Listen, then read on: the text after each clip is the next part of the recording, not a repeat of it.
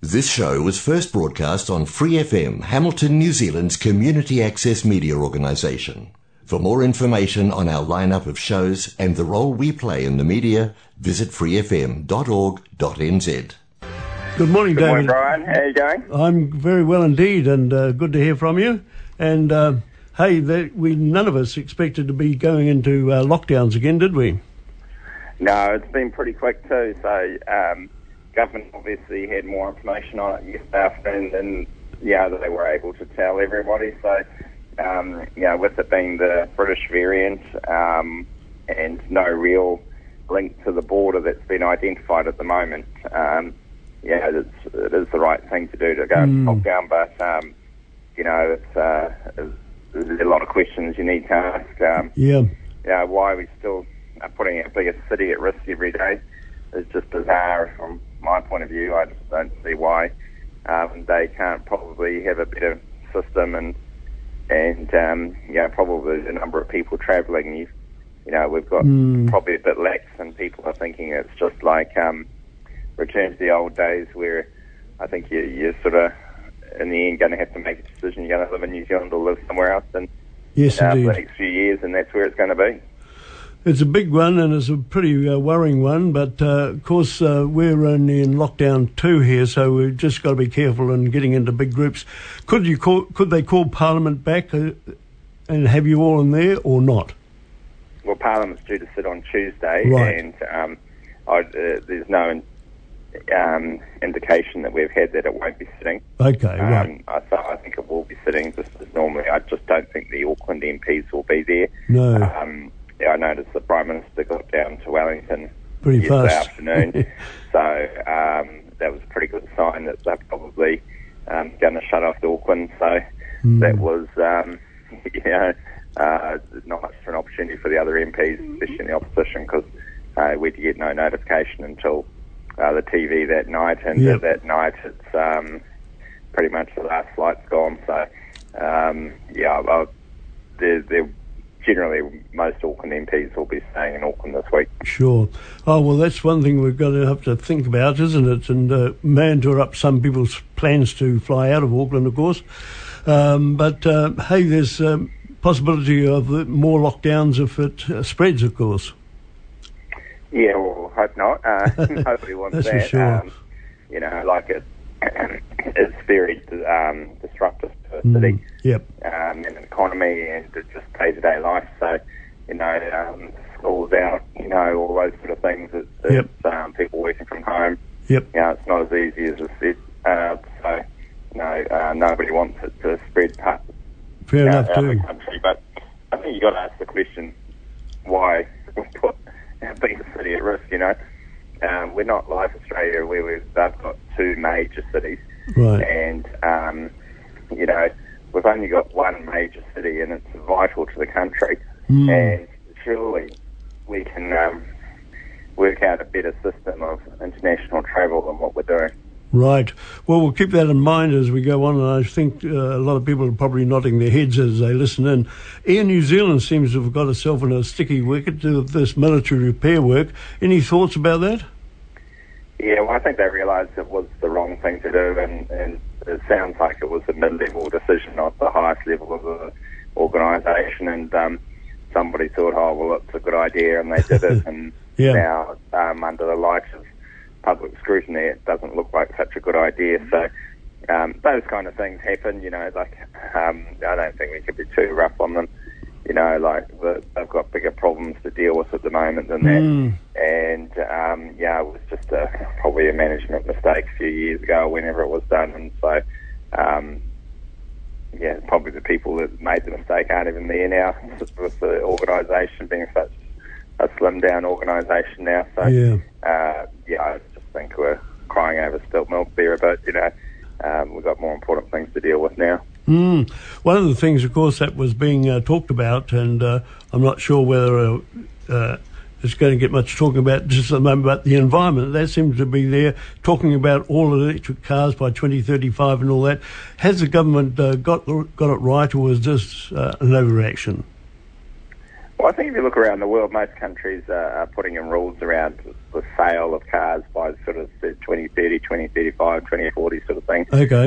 Um, and most of them are restricting them to uh, electric or majority electric type vehicles. You know, some kind of issues like trucks and that, you know, Mm. might not be so easy to do, but um, I, I think that's pretty much where the world's going, you know, so Yeah. um, you know, car manufacturers are uh, identifying that you know that most of their models will be electric or hybrid by that time anyway. Yep. So I, I, I think there's just um, you know if you look at the government rules and also where the car manufacturers are are at, they're pretty much aligned um, in wanting to achieve that same goal. So it might be a difference of five years in some Yeah. countries or whatever, but essentially um, new cars in 10 years' time, I think, you know, will pretty much be electric or hybrid. Yep. Um, the question is in New Zealand is that we have a lot of old cars in our fleet, Sure. um, and that's a, a reflection of a couple of things. One is our uh, poor economic growth over the last 50 years, and so, um, you know, we're, we're a, not a not a first world country in many senses around income levels, so we're in sort of second, yeah, we're sort of falling out of the OECD top Mm, level mm. and um, that means that we don't have the disposable income to buy, um, you know, the new technology that the top That's of coming the in. world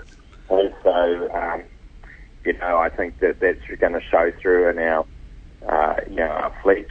Mm. We- We don't have um, earning potential um, that would enable us to get the technology to be more environmentally friendly effectively Yep. and that's a reflection on um, you know, New Zealand's poor economic policy over many years. And so uh, I think that that's going to be an issue that might be different from Australia or Japan or America, where, the, Yeah. where they are in the top level of world economies and um, and will uh, be able to afford that technology a lot quicker. Um, and the second thing is um, Kiwis are, are quite spread out. Um, you know, we're not like some of those other countries which have very high Very- very compact, population in one or two places. You know, it's a Yep. spread out country. There's a lot of cars around per person, um, and you know, you know that that sort of accelerates that the use of second-hand vehicles. So, um, yeah, I'm not sure of the practical implications of Yeah. will be as great as what you might other countries where they go to a, a very electric or hybrid fleet within a few years of bringing those rules in. I think it might take uh, maybe a decade or so in New Zealand before Mm. we see the real change. Fair enough too. There's a lot of uh, people got uh, petrol cars, and if they haven't got the money to change, they're just going to keep on running the petrol car, I presume, until it packs up. Yeah. Yeah, so that's uh, at least we're looking at the environment in a serious way, and I think that's important to so many people. Yeah, it's also important we look at it in like um, if we're not a if we're not a performing as a first world country, then Yep. we can't have the first world you know answers. You know, and that's the whether it comes to healthcare or education or housing Yep. or yeah, electric cars. There's a price to pay for having um, a left-wing government, you know, and a left-wing agenda, Mhm. um, which stifles economic growth, and and um, and you know the result of that is that we don't aren't able to take up that technology, or we have some of those other difficulties around education and healthcare that we're experiencing in the country as well. And um, and in New Zealand, we've been isolated for many years, I guess, Sure. in the sense that you know we don't feel the impact of competition around the world as much as other countries uh, due to our geographic location and and also um, our strong primary sectors that Mm. have kept the country going. Sure. And, um, you know, this will be one of the, I guess, um, examples of where, you know, uh, we have fallen behind the world. Fair and, um, you know, we might not see it in our day-to-day lives because we don't, um, we don't have to compete with, you know, like the likes of Belgium and Yeah, know, Holland across the border that qu- that close. Uh, but you know, it does impact on our ability to take up new technology, to have that great education system, great healthcare system that we all expect in New Zealand. Mm.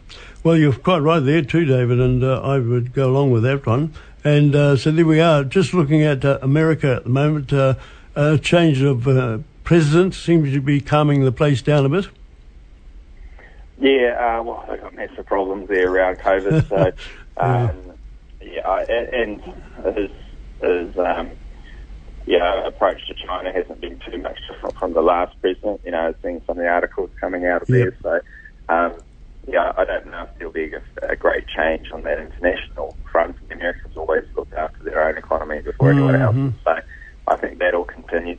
Um, but, uh, you know, domestically, uh, there are massive issues to deal with the virus over there. It's, um, so, uh, yeah, good, good luck to them. Yep. Um, but I think they've got a very difficult situation to deal with.